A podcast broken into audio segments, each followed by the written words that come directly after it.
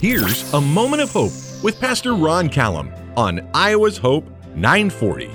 I'm Pastor Ron Callum, host of Hymn Time Sunday mornings on the new Hope 940. The dictionary defines persistence as the ability to continue, endure, and never give up. Persistence is a valuable lesson that we all need to learn.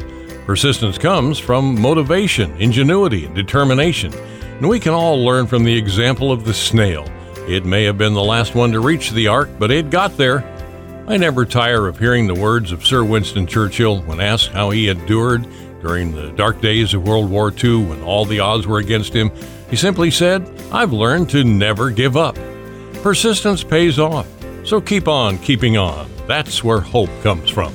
Join me 6 a.m. Sundays for Hymn Time here on the new Hope 940. And remember, hope lives on.